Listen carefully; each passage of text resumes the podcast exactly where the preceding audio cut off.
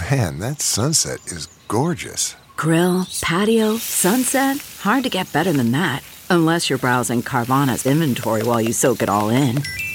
Oh, burger time. So sit back, get comfortable. Carvana's got thousands of cars under $20,000 just waiting for you. I could stay here forever.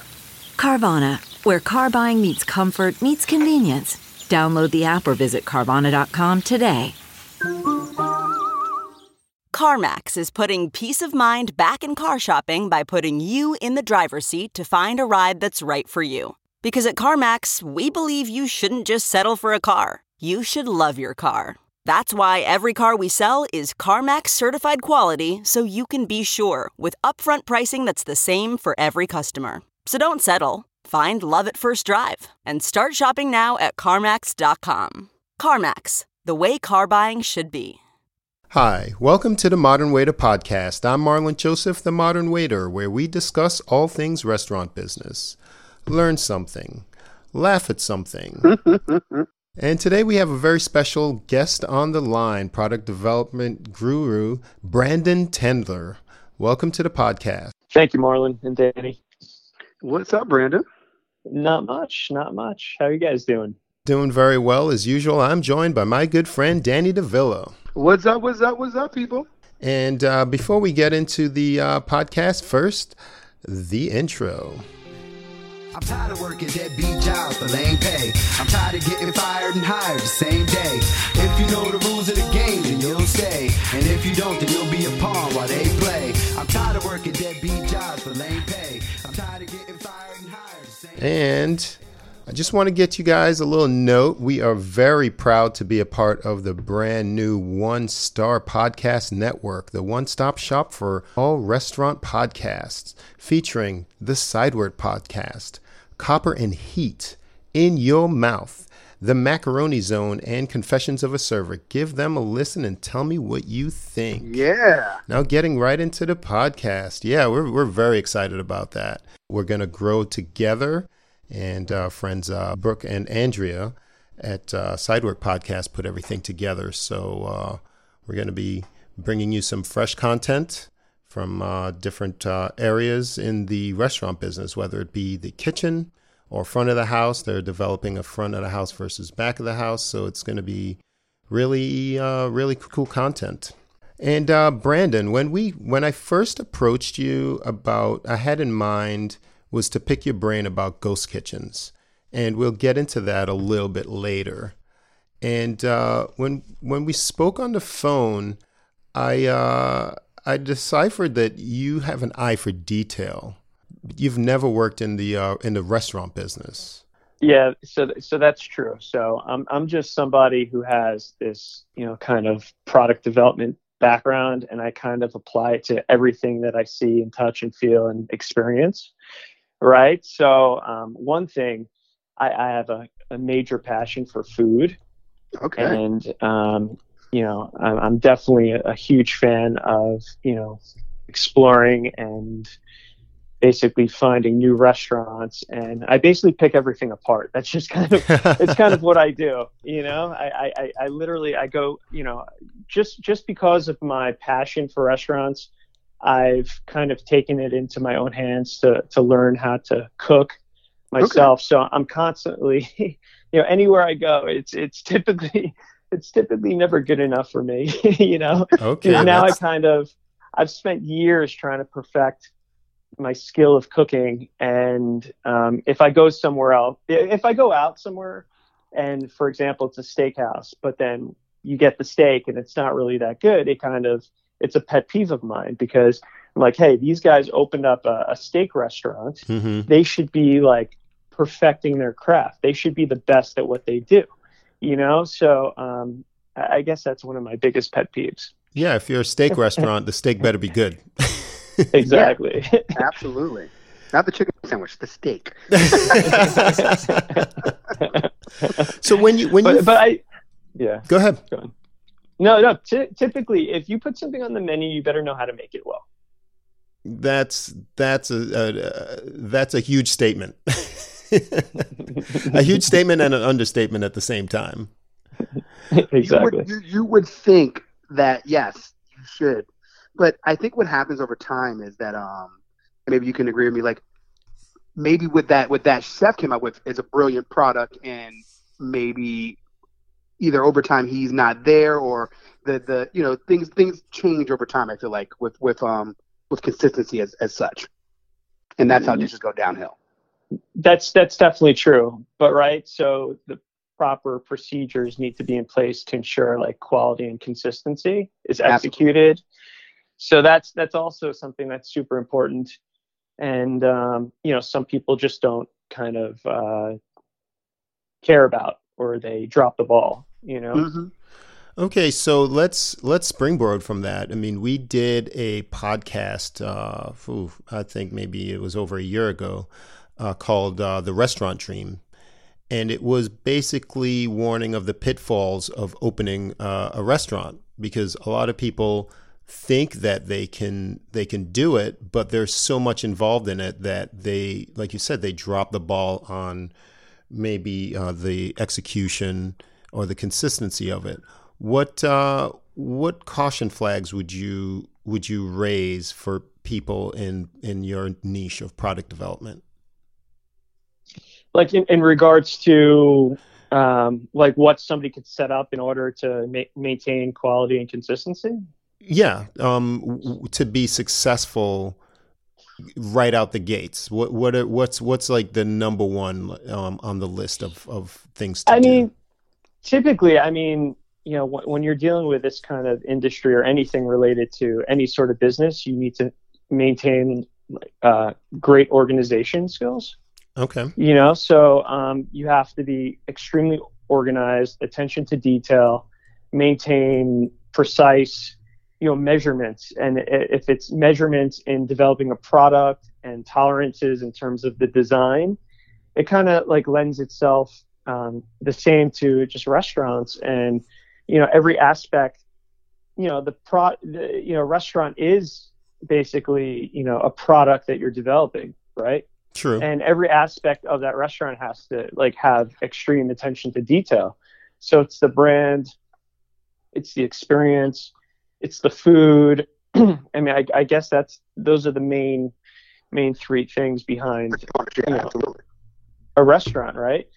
So everything needs to be um, organized precisely, you know, recorded.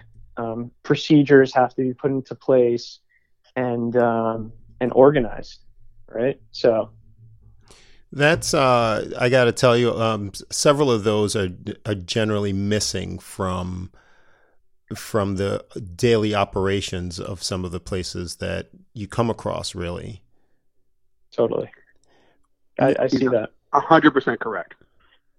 now where where would you say that um, some owners miss the mark when it comes to first impressions? I, well, I guess I'll backtrack and say when you walk into a restaurant, um, what is your what catches your eye first? What do you notice first, or what are you looking for? Even better.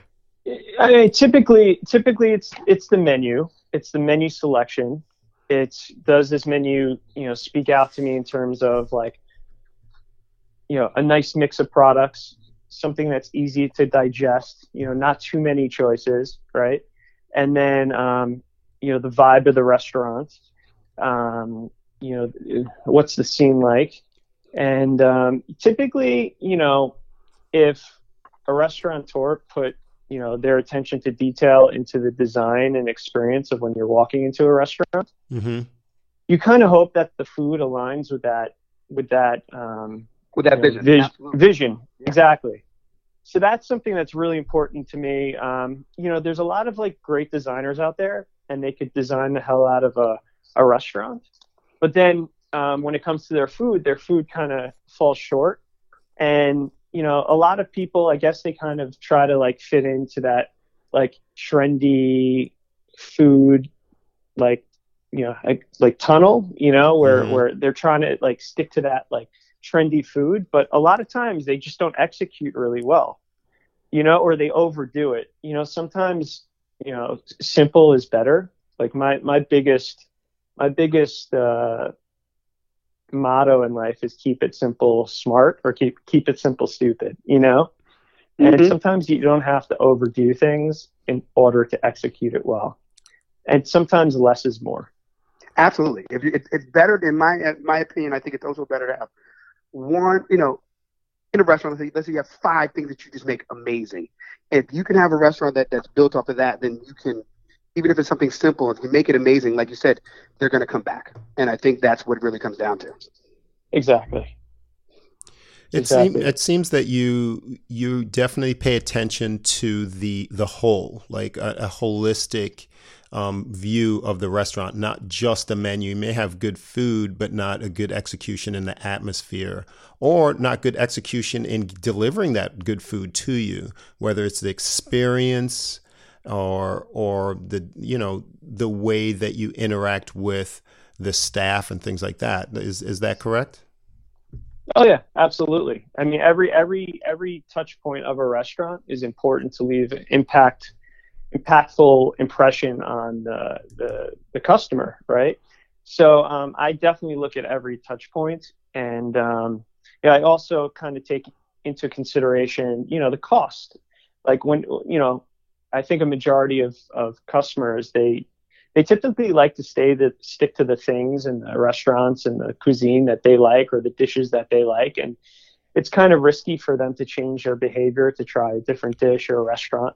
So when you do try to, a, a different dish or a restaurant and you know some places could be pretty pricey. You know it's not like you know if you're if you're going something outside of fast casual where like the average ticket price is like eight to maybe fifteen dollars now um, you know anything above that is risky to a lot of a lot of uh, you know Consumers, yeah. customers, Mhm. right? So basically, uh, you know, it, it's it's important to really you know hit it out of the park, you know. And if you're not if you're not up to par with the food, you know, it's it's a disappointing experience. True. You mentioned earlier about executing on not just executing on trends. It seems like sometimes restaurant owners will just go towards the trend in the in the decor or the food but miss the mark on the whole part of it. What are some of the restaurant trends that you're noticing right now? Well, now it's funny because uh, I haven't been out too much lately with, with COVID. So I, I really can't tell you um, about the in restaurant trends now. But I can tell you, you know, obviously ghost kitchens, and that's kind of why we, we kind of connected, Mhm. is just extremely hot right now. And um, basically, the trends that I've seen in ghost kitchens is a massive amount of virtual brands. You know, there's some really hot trends. Um, wings are really hot right now. Hamburgers are really hot. Um, pizza. So, I mean, all these concepts are being done and duplicated and duplicated and copied and copied again. So I just see, uh, you know, major saturation of just different brands and copycat brands on the market, and I see no end in sight. okay, so you touched upon a passion of mine, which is wings, and I I lived in Buffalo for a while, and it's Mhm. one of those things where you know you could find good wings at the at the you know the oddest places, the little corner spots, and I I pride myself on making good wings. But when it comes to wings, you got to keep it simple. And all these different are, are you in line with some of these wing flavors? First of all, are you a wing fan? Let's let's establish that. No, listen, I'm I'm a I'm a huge I'm a huge Wings fan, and I had wing up in Buffalo, like uh, what's it, Duff's, Mm-hmm. and um, you know I, I've had some amazing wings up in, in Buffalo. So Okay, so what's uh what's your what's your go to wing flavor? no, I just like to keep it simple, stupid. Um, you know, medium buffalo sauce. Boom, there you go. I would even take it one further, and I go for either the the wing sauce, the buffalo sauce, or I like a, a dry rub Cajun. And Mm, I'm that's nice. I'm Mhm. actually uh, doing a, a little wing off with my family in a couple of weeks. Amazing. but the thing is, it's virtual, right? So because we can't really get together, so there's no, there's not going to be any judging going on. But we're going to really just make our wings and comment on obviously the looks and things like that. Be as honest as we can with how our wings turned out. But I've decided on doing um doing the Cajun. Um, just because I, I don't know, I've, I've I've really gotten into the the dry rub thing. Danny, are you uh, are you a, um, an alternate wing flavor guy? I am not. I'm very simple, kind of like kind of like our boy. Um, I like a like a medium buffalo. I mean, I can even do the hot, but uh, a solid medium buffalo. It, it lets you know where their wings play, like if they season them before, or if they do them fried, or if they bake them. This way, you can kind of, with that simple kind of sauce, it kind of really brings out the flavor and everything else as well. I tell you what, Totally. I like I like that idea of keeping it simple. There was I was in San Diego at this I think it was called like a Top Gun bar and they smoked their wings prior to prior to frying them and it turned out the texture changed. I'm sure, yeah. I, I, I think and they were raving about the wings and it was a miss for me. Mm. Interesting. The people that you were with, or the or the restaurant itself. The restaurant itself, the, the bartender, he, he was he, he he told us, "Oh man, you got to get the wings. You got to get the wings." It's like, okay, I love wings, and you Yeah, definitely t- tasted the smoke flavor, but you know, smoking the wings first and then frying them, it was just too much. Mm. I hear what you mean. Interesting. Now, That Brandon, is interesting. I never even heard of that before, though. Me neither. Now, uh, Cinderella's fairy godmother turned a pumpkin into a stagecoach. If you had a magic wand with which to build a restaurant, would you build it around the kitchen first, the front of the house, or maybe the bar? Ah, um, I'd probably build it around, uh, probably around front of the house. I mean, I know how important alcohol sales are, you know, for restaurants are. So, um, I, I mean, I would, I would assume that front of the house would kind of take into account the bar scene, you Mhm. know. True. But I think, yeah, it's it's all about the experience, and experience is one of the most important things in, in the restaurant industry, which um, now everybody going virtual kind of um, they're missing and lacking. And I think that many people being at home are craving the experience. They're they're really, I think, people can't wait to get back out, and they're craving that experience. And I think that that experience is going to be um, key as we come out of COVID and start to, um, you know, see new restaurant concepts pop up all over the place. Question, Bra- uh, Brandon, where are you? Um, where are you located right now? So I'm actually in Miami, Aventura. Oh, okay. area. So you're, you're Yeah. in our area. Yes, I'm close. Oh, Yeah. oh, awesome. Yeah, we're, we're keeping the distance. I- I'm from New York originally. okay. The city or upstate or? Uh, Long Island, Gotcha. growing up and uh, you know over the years I've I've gotten to experience some some great restaurants in New York City and Absolutely, yeah. there's something for everyone there and you find some of the best of the best versions of every dish in New York City. I agree with you 150%. I am I was I am also a native New Yorker. I was born in the Bronx. Um, Oh, nice. And I and I grew up uh, pretty much between there and and, um, and Washington D.C. The, the, like right outside of Washington D.C. So they have a great culinary scene as well out there. So you know they have a good flavor mixture of people as well, just like the city does. So you definitely have a a good palate, from what I understand. yeah. I, I think so. I'm I'm I'm definitely picky, that's for sure. Would you say the experience is the missing key? Like because honestly, uh, the price of uh, of chicken is the price of chicken. The price of a sea bass, you can only you can only charge so much for a sea bass. So then the atmosphere and the experience seems to be the X factor of of what a menu you know can can command.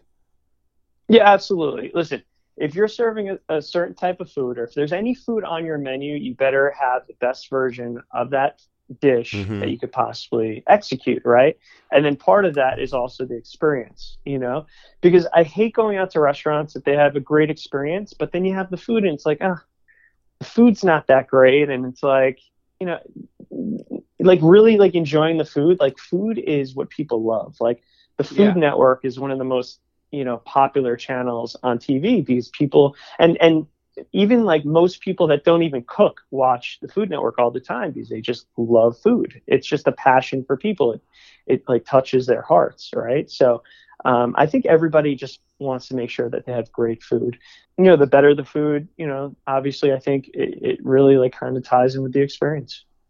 I agree with that. Let's talk about ghost kitchens. Sure. Tell us a little about your thoughts on the trend as it sits now, because uh, when we spoke, yeah, tell tell us about what your ideas were. Because uh, if for those of you out there that don't know, I got connected with Brandon through a friend. We had just published a podcast on ghost kitchens, and sure enough, he mentioned that you guest uh, wrote on a blog. You did a little article on ghost kitchens. I read it, and I learned even more and that's why I reached out to you Mhm. because I love learning. I and through learning, I'm able to educate other people. Uh, so I will put a link to that article in my show notes for this uh, for this episode as well. And uh, through your eye for detail and everything, I didn't want to just make it about ghost kitchens, but uh, here we are. Absolutely. No, I, I think I think it's great. Um, you know, it's funny because Ghost Kitchens is something that I just have like an absolute like major passion for. Um, about seven years ago, I was um, you know opening up. I was going to open up my own uh, restaurant concept, and and some things got in the way. But um, basically, behind the concept was um, I wanted to create a ghost kitchen. That's before like anybody actually thought of um, even making ghost kitchens, or it really was not that popular at all. Uh, Mhm. maybe there was a concept in Canada or something, but um, I didn't know about that. But anyway, so you know, I had this vision for the future of ghost kitchens, and it's something that always came back to me. It kept marinating, you know, in my brain, and I kept thinking about it. And then with the advent of like Uber Eats and DoorDash and Caviar and all these other like delivery platforms and last mile delivery platforms, um, you know, all all these basically ideas that I've were were thinking about seven years ago Hmm. were starting to up. come to life. You know, so it's something that I've been you know paying attention to even more now. And um, I just have a major passion for it. So I kind of wrote this guest blog um, article about ghost kitchens, and it's titled "I Ain't Afraid of No Ghost." it was fun, and um, I think that um, the ghost kitchen industry um, that I envisioned um, like changed drastically once COVID hit, and I don't think that it would have changed this drastically. Um, but I COVID, think that yeah. yeah, without COVID, and I think COVID has like super accelerated um, the ma- maturing of the industry, and I feel like the main thing that I'm taking away from you know ghost kitchens and virtual kitchens right now is kind of like the Am- Amazonification of the industry, kind of like what's happening on Amazon. It's like a jungle, right? You have multiple, multiple brands. Everybody's piling onto the platform. Um, there's so much competition, and um, you know, I feel like brands are becoming less relevant um, every day because there's so many new concepts coming on the market, and millennials are more accepting to um, new concepts. They're embracing of new concepts. So the current, you know, brands that you know are brick and mortar like Chipotle, they're going to start losing business fairly quickly to new emerging brands, but um, to a certain point because there there might be a lot of brands, but there are so many people trying to do too many things at the same time. Mm-hmm. So what I feel is happening is that you know they're going to be throwing these brands out there and these new concepts, and there's some concepts that are, are starting that they're they're throwing 20 you know different brands into into one restaurant kitchen, and people know in in the restaurant business like you have to keep things like focused, right? Yeah. Yeah, you can't do too many things in a kitchen because you're going to start to lose um, quality and consistency of the product. And that's even the main reason why most people don't like to franchise their concepts is because they don't know if they could actually um, guide every to to stay on track to maintain that quality and consistency that's expected of a brand, right? So um, I see a lot of that happening, and I feel like that's going to cause issues in the industry. So that's where um, you know um, reviews are going to really um, come in handy. Like you know, on Amazon, everybody goes by reviews. I feel like that's really going to shift to the you know ghost kitchen rest, virtual restaurant industry too. They're going to go off more reviews. Any you know you know concepts with negative reviews are going to fall down, right? Yeah. And then um, I feel like you know, because anybody could get into and deliver products, it's going to start going to like more like smaller, like micro brands and um, different, you know, other kind of not accessories, but other products that could be added onto your order. So, like, say you want to order from like, like say Chipotle or whatever, right? Mhm. Now, part of that you could probably, you know, in the same order, add on like coffee from a you know another ghost kitchen that's next by or juice or dessert or pastries that you could add on and Yeah. um, or perhaps you want to order a burrito but your wife wants to order like pizza right um, i feel like uh, there's going to be many of these small little like uh, multi unit multi concept um, facilities that you could purchase many different types of food on just one order. I think that's it. So- that's important because um, I uh, I do use um, the delivery apps, but then together with my family, I have to decide what we all are going to be in the mood for uh, to go for at that one point. point, and it'd be really innovative to be able to have a small network of different products. Like you said, if you're interested in, your wife's interested in pizza, but you want to have, I mean, just throwing it out there, Chinese, and there's a, a kitchen near nearby, that would be advantageous. Exactly. Yeah, it's it, it, it all has to do with logistics and um, maybe as AI and machine learning starts to kind of come into uh, these delivery platforms, it'll make it a little bit easier to kind of strategically make that happen. hmm Um, technology is obviously going to be a major um, part of this. Um, consumer data is going to be extremely part uh, important part of this model. Like some of the most you know biggest companies getting such huge like uh, funding rounds, it's all about consumer data, right? And how do you market to these people? Um, so some of the things that I, I definitely envision is um, you know just machine learning and AI based on people's you know daily schedules. And like for example they'll know who you are. They'll know that you eat every day at seven o'clock or um, you know on thursday nights you might get home from work late and you order at eight. Like you know they'll Mhm. start to learn your schedule and then they'll know how to and when to like market towards you you know? And um, that combined combined it with um, you know maybe drone delivery right? So um, you know how do you get the food to these customers faster and more efficiently at a cheaper cost right? So i think that drone delivery is going to be like absolutely massive for like ghost kitchen ghost kitchens and virtual brands right? Because then um, you could cut down the travel time of, of a delivery from like you know 75% so instead of it being 45 minutes you could cut it down to maybe 15 minutes because there's no traffic um, it takes out all of the inefficiencies of what you know current Uber Eats and DoorDash, you know, the human aspect and the you know driving aspect, you know. Absolutely. So I have a question, real quick, uh, before we get too far into everything else. So your concept you're talking about about your ghost kitchen seven years ago, how would that play? You think now if you would have came out with it?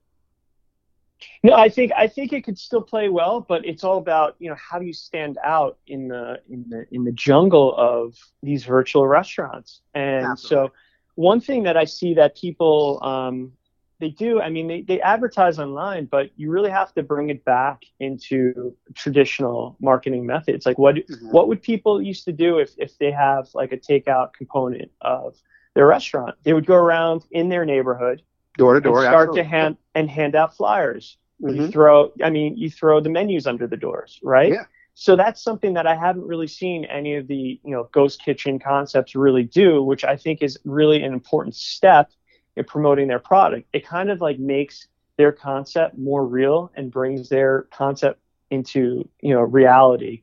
Um, that somebody could actually pick up a physical menu and be like, Mixing wow, the past with the with the future. exactly. Yeah, I think that makes perfect sense. That's a that's an interesting point. I've I never really thought about that. For me, it's always whenever I order things, I I really gravitate to being able to see what the pictures are, what the menu is mm-hmm. effectively. If if it's like just a list item on a menu, I'm less likely to order it or from there because I have no experience with this place. Mm-hmm. And let's say Exactly. I I do even make the leap to order from uh, a new place, they don't really make the effort to to really impress me once I I made the order. Uh, meaning, it would be interesting to get the order and then maybe like like you said, uh, a menu, a flyer, um, a note. Uh, maybe the packaging's a little bit different now. I I see that you know existing places they just still have the same packaging, or it depends on if I want to order fries, I won't get from certain places because they just put it in a styrofoam box and it gets sweaty and Soggy, yeah. by the time it soggy, and. I don't want to get it. So, you know, if I found a place that wowed me with the the quality that the food appears and the presentation in which it does, I would definitely um, buy again. No, you, you- you're absolutely right. Packaging is is is all part of the experience. You know, the physical menu is all about the experience. It's it's what can you do in a virtual world to create all these touch points of experience. Um, you know, customer service is obviously extremely important. Important. I think that the delivery platforms um, need to start opening up um, more personalized experiences for each restaurant on their app. So, um, you know, within within each app, give um, each restaurant a little bit more of an opportunity to brand their page a little bit better than what they do now. hmm And I think that's kind of um, that would be a good start. Now, you mentioned earlier, we talked about, um, you know, AI and metrics and things like that. Now, Mhm. when you partner with, let's say, Uber Eats, Delivery Dudes, what have you, DoorDash, they have the leg up on on a lot of these metrics. They know w- what each individual customer um, orders across the board, how much they spend. Uh, maybe they don't know yet what time they come home, but they know what time they they do eat. And then you also see some of them starting their own uh, ghost kitchen uh, concepts, or is it that they're just doing a um, a kitchen concept that is it like more of a rental type of thing, or is it a conflict or an opportunity that they're getting into their own kitchen spaces? No, I think it's it's an amazing opportunity. So if you think of like Netflix, you know, Netflix in the beginning they they started with other people's content, Mm-hmm. and then eventually they start creating their own content. So that's kind of like what the the industry should be going into. It, it, these these delivery platforms should be creating their own content in terms of their own virtual brands or exclusive, um, you know, contract uh, you know contracts with other brands or maybe.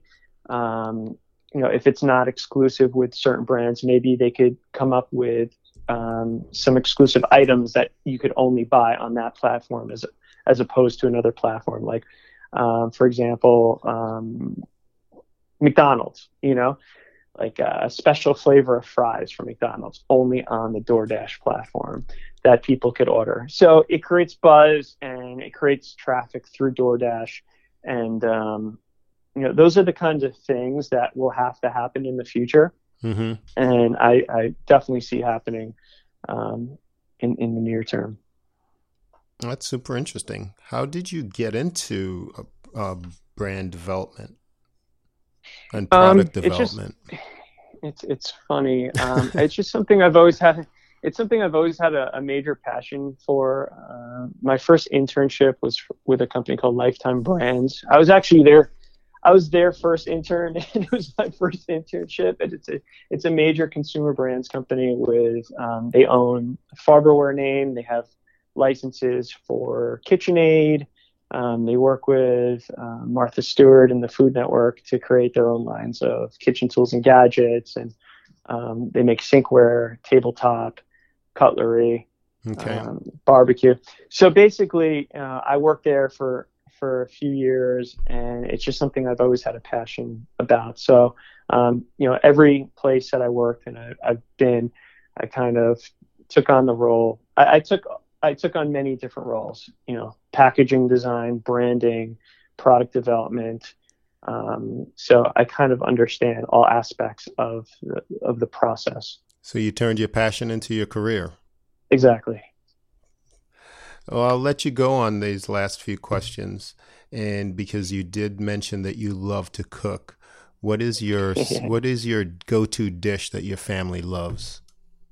Oh man, um, it would probably have to be just like chicken parmesan. Mm. are you uh, are you a breakfast person or a dinner person? I'm definitely more of a dinner person. I skip breakfast a lot, so That that's interesting because I I don't eat breakfast, but I love breakfast. oh really? Okay. Yeah, I, it's Yeah, well, just about the ti about the time that I eat. I don't eat in the morning, and usually that first you know morning meal is called breakfast, and I just don't have it. I eat around my first meal is around noon or one o'clock. Yeah, same here, basically. All right, thank you so much. I appreciate your time, Brandon Tendler. Yeah, your time and it was great being on with you guys. Absolutely, Absolutely. We're gonna. I'm definitely gonna reach out to you again soon, and uh, because I want to pick your brain about some uh, some of the things you talked about, which was uh, packaging and branding and things like that. But that's for Totally. you know a, a different uh, different deal. And uh, once again, if you do enjoy our show, pass it on to a friend. That is the way that you can support us at this time. And uh, feel free to reach out to us. Uh, I'm on Instagram as at the Modern Waiter Podcast, or reach out to me by email, themodernwaiter at gmail.com. I'm Marlon Joseph, the Modern Waiter. I'm Danny DeVilla, and subscribe, subscribe, people. We'll see you next week on the Modern Waiter Podcast. Later. Step up and act unruly. I'm truly one of the best at smoking chronic. Bionic, I smoke so fast they call me Sonic. So pass the gin and tonic, watch them chickens get freaky. Roll up, the bomb stinky. Pimp life like I was Pinky. Outcast still can't see me. Your vision still blind like Stevie. I'm Petey without the crack. Instead they call me Wheaties. I love the chocolate Thai, purple to berry vine. I got